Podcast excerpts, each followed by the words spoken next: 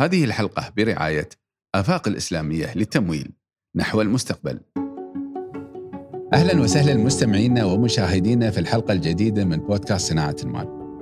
أنا اليوم عندي الفكرة وشغوف بها ومتحمس لها وايد وأبغي أعرف هل هاي الفكرة هي فرصة حقيقية أم مجرد فكرة عابرة؟ هناك عدة أدوات نقيم من خلالها فكرتنا وهو إن شاء الله بيكون عنوان حلقاتنا وموضوع حلقاتنا القادمة من بودكاست صناعة المال مع ضيفنا عبد الله الحديدي. عبد الله السلام عليك. عليكم السلام ورحمة الله. كيف حالك؟ الحمد لله. عساك طيب. والله بخير الله يعافيك. عبد الله خلصنا مفهوم الفكرة ومصدر الفكرة سواء شغفك ولا حاجة الناس والأمور هذه كلها. اليوم أنا عندي الفكرة. كيف أعرف أن هذه الفكرة فرصة حقيقية؟ أم أنها فكرة عابرة مجرد أنه يعني حالة حل الباقي راح تروح مع الوقت.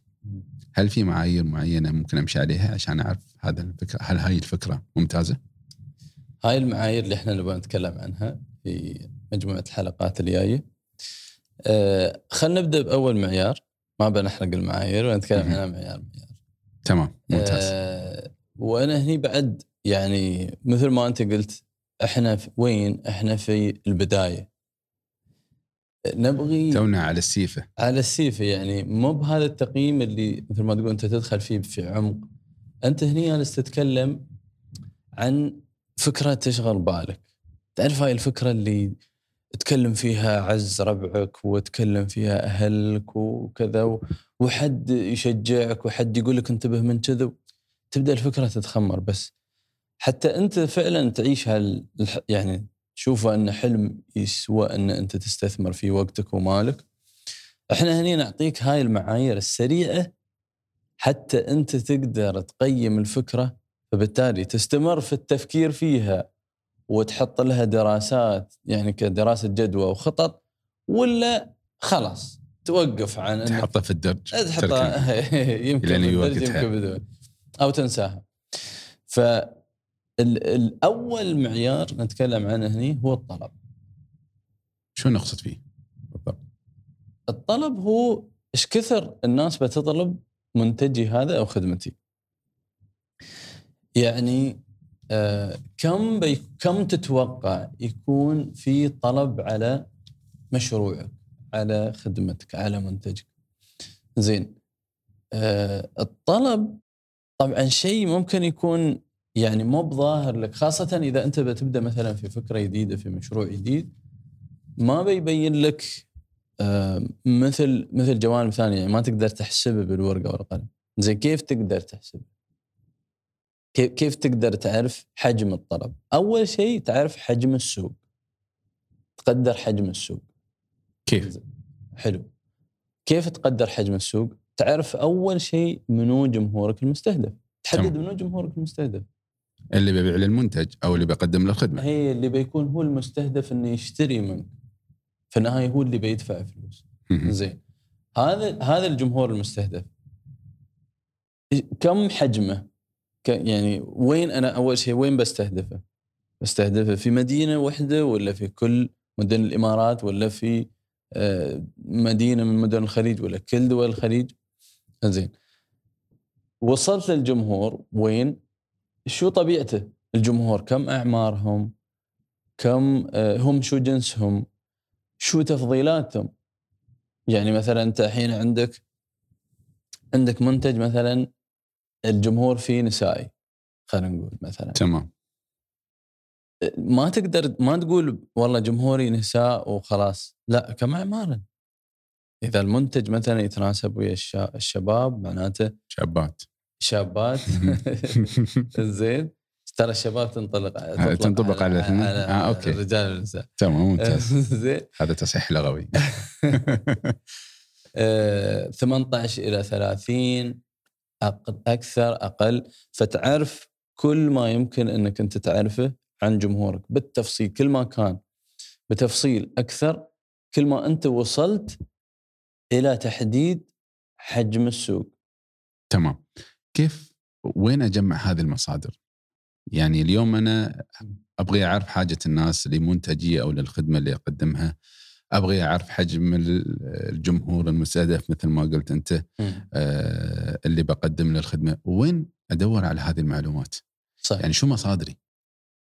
اللي ممكن أن أعتمد عليها عشان أطلع هذا ال- عشان أوجد هذا يعني أوصل لهالمعيار صح. آه، معايير و... ال- المصادر وايد. آه، عندك مصادر آه، المواقع الإلكترونية.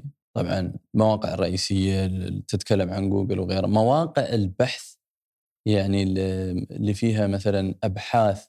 يعني مثلا اليوم في العقارات في آه، شركات مثل ديلويت وغيرها من الشركات يصدرون أبحاث عن العقارات في الشارجة العقارات في آه، دبي وهكذا. عندك بعد آه، دوائر الإحصاء. عندك مثلا كل دوائر الإحصاء اليوم آه، في على مستوى أي دولة أو حتى في على مستوى المدن في دوائر إحصاء يكون عندها معلومات. حتى أحيانا إذا مش متوفرة أونلاين تقدر تراسلهم ويعطونك بيانات أكثر. تقدر تشوف آه، أبحاث لشركات شبيهة فيك. يعني ممكن شركات شوي كبيرة أو هذا تصدر بعض الأبحاث تصدر بعض المعلومات عن السوق.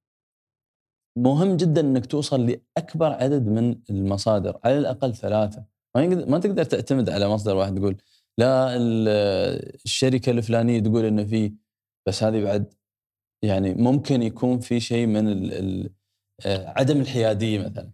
فأنت يوم يكون عندك على الأقل ثلاث مصادر فتعرف حجم السوق. وهني إحنا نبغي نوصل لعدد ترى. يعني الهدف من إنك أنت توصل للطلب إنك أنت توصل لعدد. يعني تقدير الناس اللي بتشتري منتج مثل خلينا نقول مثلا منتج آه، غذائي. منتج غذائي صحي. في مدينة الشارجة هم هذا العدد من الناس. يعني هم خلينا نقول الناس اللي هم شباب إلى المثقفين في سن كذا إلى 18 إلى 40 غيره. وصلت أنت إن عددهم مئة ألف. تمام. فهذا التقدير مهم ليش؟ لأن أنت بتي بعدين بتستخدمه بعد في المعيار. المعايير اللي بعدها. المعايير اللي بعدها. أنك أنت تبدأ تحط أرقام تقدر تبني عليها دراستك ومشروعك. ممتاز.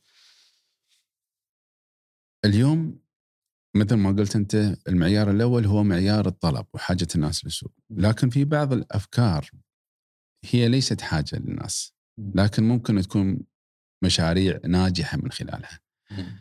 فالآن معيار الطلب على السوق أنا ممكن أوجد حاجة. صح. ف شو الفكرة اللي ممكن نوصلها للناس فيها فيها في مع الحاجة اليوم اللي يقول لك أنا أنا يجيك واحد عنده مشروع مش موجود ولا حاجة الناس له يقول لك لا أنا أبغيه أحس إنه بينجح. يعني شو القصد فيه؟ يعني كيف أبغى يعني اللي أبغى أوصل لك إياه إنه هل هذه تندرج تحت هذا المعيار ولا لا؟ صح أه آه، بعطيك مثال على السؤال اللي أنت تذكره طبعا هذا سؤال عميق ومثال عليه مثلا في آه، شركة من الشركات المحلية الناشئة في, في الإمارات درست مشروع الدراجات الكهربائية الدراجات الناريه الكهربائية. زين آه الهدف كان إنهم شافوا إن آه الدراجات الكهربائية آه توفر كثير في استخدامها عن دراجات الدراجات اللي هي آه اللي تشتغل بالبترول. ال- اللي سواه هذا رائد الأعمال هذا إنه استبق الأحداث، توقع إن يكون في طلب على مثل هذا السوق. هو فعليا ما في حد طلب يعني ما في. حد هذا اللي أنا أقوله. إيه. ما في حد طلب هذا ما في حد الدراجات. أيوه ولا إذا أنت مثلا تسير السوق وتتوقع إن حد مثلا رافع ايده يقول يا جماعة حد عنده دراجة نارية آه، كهربائية ما في حد طلب هذا الشيء. فممكن أنت تقول إنه ما في طلب. هني هذا شو نسميه؟ نسميه إنك أنت بتخلق الطلب بت- بتصنع طلب في السوق بناء على شو؟ بناء على معلومات. تمام. يعني هذا هذه ال- الشركة قامت ودرست السوق وعرفت إن في حاجة لمثل هذا المشروع. الحاجة تنبع من الشو؟ من إن أنت في استهل في في تشغيل عمليات اسطول تشغيل أسطول من الدراجات ال- النارية الكهربائية يمكن مو بنارية هاي بعد تسمى الدراجات الكهربائية. أه توفر كثير لأن أنت عندك وايد وقفات وايد سيارات ويايات شاف إن في فرصة خاصة إذا يركب عليها بعد نظام إلكتروني لجمع المعلومات وتحليلها وبالتالي تعرف أنت شو الوزن المناسب للشخص وكيف يعني يهندس الأمور كلها اللي تتعلق بهاي الدراجة وتشغيلها. فهذا شو أتوقع أن إذا صنع أو أنتج مثل هذا المنتج أو أو اوجد مثل هذه الخدمة في السوق فبيصير عليه طلب. حلو بس مثل هذه الأمور تحتاج إلى وقت كبير وتحتاج إلى جهد أكبر وتحتاج إلى استثمار أكثر أتوقع. صح صح أه، تحتاج إلى وقت ولذلك هني فيها مخاطرة عالية. هي أنت إذا تعرف فيها مخاطرة ممكن أنك أنت تكون طبعا إذا كان في مخاطرة عالية معناته أنت في عندك ريورد عالي في مكافأة عالية. فممكن أنت تكون متوقع مثلا في أسوأ الاحتمالات ان إنك تطور نسميه تطوير السوق، تطوير السوق وإنك أنت تفهم الناس وتبين لهم الدراسات وتسوي مثلا مشاريع تجريبية pilot project تراوي الناس إمكانيات مثل هذا المنتج. ممكن تأخذ وياك سنوات. لكن ممكن أنت بعد تكون محظوظ ومثل ما تكون تقول تضبط وياك من, من أول صفقة. ربح.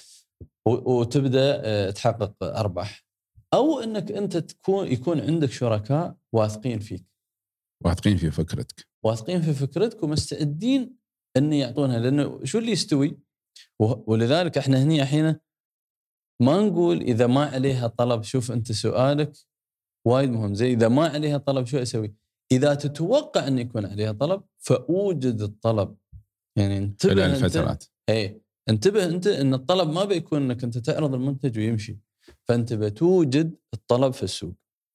فهذا بيخليك أنت وأنت تدرس تعطي نفسك نفس طويل حتى يجيك العائد في الوقت اللي أنت ما تكون تعبت واستسلمت فيه. بس تحتاج ترى إلى دراسة عميقة. يعني أنا اليوم ما يجلس أقول والله مجرد إني شفت لي دراسة بسيطة أو سمعت فكرة بسيطة أتوقع إن هذا المنتج راح يدخل السوق خلال خمس سنوات أو يدخل السوق خلال ثلاث سنوات أو ممكن أنا أوجد في حاجة. مثل الأمور أعتقد تحتاج إلى جهد عالي من الدراسة وتحتاج إلى تركيز. عشان أعرف صدق هل هذا المنتج المتوقع يكون موجود خلال السنوات القادمة أم لا.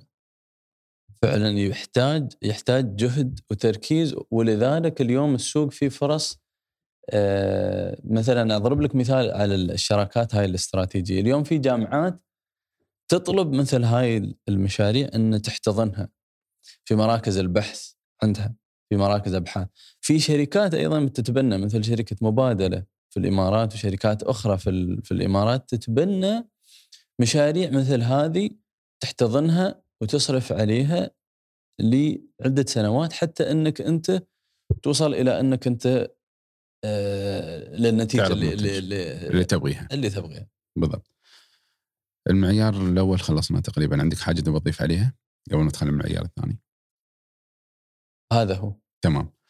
سوقك حجم سوقك أعرف حجم سوقك وكم عدد اللي بيطلبون بشكل يعني ضروري. بشكل اي ضروري تعرف ضروري. تقريبا عرفنا حجم السوق اللي نحن ممكن يطلب فيه منتجنا أو ممكن منتجنا يغذي, يغذي هذا السوق اللي نبغيه. شو المعيار الثاني؟ المعيار الثاني هو الخبرة كم عندك من الخبرة أنت شخصيا كرائد أعمال كشخص متبني هاي الفكرة كم عندك من الخبرة حتى تغذي مشروعك حتى ينجح حتى أنت تكون غطيت ب خلينا نسميه الكور بزنس صلب العمل. شو اللي يعتبر صلب العمل؟ مم. يعني مثلا عندك تطبيق إلكتروني شو يعتبر صلب العمل؟ عندك business analysis تحليل البيانات ومعرفة شو احتياج السوق. بشكل آه، يعني يجمع بين ال business وال technology. عندك ال- البرمجة. عندك آه، التصميم الفني graphics ولا غيره. مثال هذه مثلا تعتبر في عمق المشروع. شو ال- شو الخبرات الثانية؟ في أنواع ثانية من الخبرات اللي هي خبرات إدارية، خبرات مالية، خبرات كل ما تحتاجه أنت عشان تدير مشروع. دير مشروع كل الأمور الثانية إذا قلنا نحن هذه خبرات تخصصية إيه. اليوم مثل ما قلت أنت على مثال اللي هو التطبيقات أو مثال تطبيق إلكتروني أنا لازم تكون عندي خبرة تخصصية ولازم واضيف على ما بس خبرة آي تي حتى خبرة تخصصية لموضوع التطبيق نفسه أنا اليوم إذا تطبيقي مختص في في مجال آه، خلينا نقول آه، صيانة السيارات مم. لازم عندي خبرة في مجال صيانة السيارات. بس هل اللي تقصد أنت صح؟ صح. فإنه هاي الخبرات اللي نحن نقصد لها خبرات تخصصية. الخبرات الثانية اللي هي الخبرات الإدارية اللي ال HR ماليه المحاسبه الأمور هذه كلها. إدارة فريق العمل صح. كم نسبة نسبة الخبرات التخصصية أو المعرفة اللي تكون موجودة لي شرط ان تكون على أساس إني أقول أنا خبير في هذا الموضوع أو عندي خبرة في هذا الموضوع؟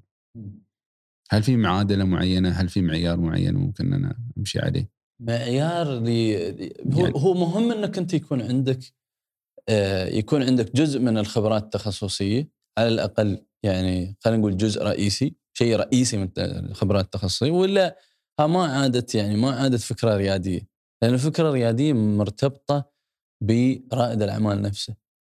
ف يكون عندك جزء من الخبرات التخصصية مو بلازم كله يكون عندك جزء من الخبرات الإدارية والمالية. زين. كيف أعرف أنا أقيم نفسي في الخبرة معيار الخبرة؟ أجمع كل الخبرات اللي أنت تحتاجها. يعني قلنا في التطبيق مثلا خلينا نمشي على مثال التطبيق. إيه عندك برمجة عندك تصميم عندك آه، تحليل بيانات غيره. تي عند كل تخصص أو مجال من المجالات وتقيم نفسك بصدق. تقيم نفسك بصدق يعني. بصدق. هذه أهم شيء يعني. زين. ما يعني- بتغشش عمرك تعطيه يعني في عشرة النهاية من إيه، عشرة في وأنت النهاية- أربعة من عشرة. في النهاية ما ما في حد يعني بي بي بتجامل منو يعني أنت فعلا. بتجامل فلوسك عشان تضيع إيه. يعني ما في داعي إنك تقول لا لا لا أنا اللي أعرف. ف فتقيم نفسك في كل مجال من المجالات. كم تعطي نفسك؟ إذا كان تقييمك لنفسك في هاي الخبرة أو في هاي المجال سبعة من عشرة وفوق معناته أنت عندك الخبرة الكافية أنك تكون في صلب هالمشروع يعني أنت في قيادة هذا المشروع فعلا. في الخبرات التخصصية. في الخبرات التخصصية. وأيضا أنت بتحتاج في الخبرات المالية والإدارية بس هناك في بعد لها علاج. بس على الأقل أنت في الخبرات التخصصية تحتاج إن يكون عندك جزء من الخبرات على الأقل وحدة رئيسية. إنزين الخبرات الثانية سواء كانت تخصصية أو. إدارية. اللي أقل من سبع درجات تعطي نفسك فيها من عشرة شو تسوي فيها؟ أعين شخص عليها. مثلا واحد. ممكن تعين شخص. أتعلم. إذا كانت وايد رئيسية ممكن تتعلم. صح. بس بتاخذ وقت. بتاخذ وقت. وما بغلط انك تاخذ وقت وتكون مستعد ترى. ممكن غيري يسبقني عبد الله. أنا لين أتعلم على سبيل المثال على فكرة معينة عندي. أصير أتعلم على تطبيقاتي غير ياخذ ياخذ الفكرة هاي. يسمعها عند حد ثاني. اليوم الأفكار تنتشر متداولة صح. متداولة. اليوم أنت عندك فكرة عقب يومين تشوفها م- موجودة في السوق. فأنا عشان أتعلم شهر وشهرين وثلاثة وأربعة غيري دخل السوق وخذها عني. صح. هو يعتمد هني ترى أنت هني تقيم المعايير بنفسك. يعتمد كم سرعتك تشوف نفسك في إنك أنت تاخذ ال- الخبرة هاي وكم أنت ودك إنك أنت لا تركز حتى. يمكن تشوف نفسك تبغى تركز على مجالات ثانية.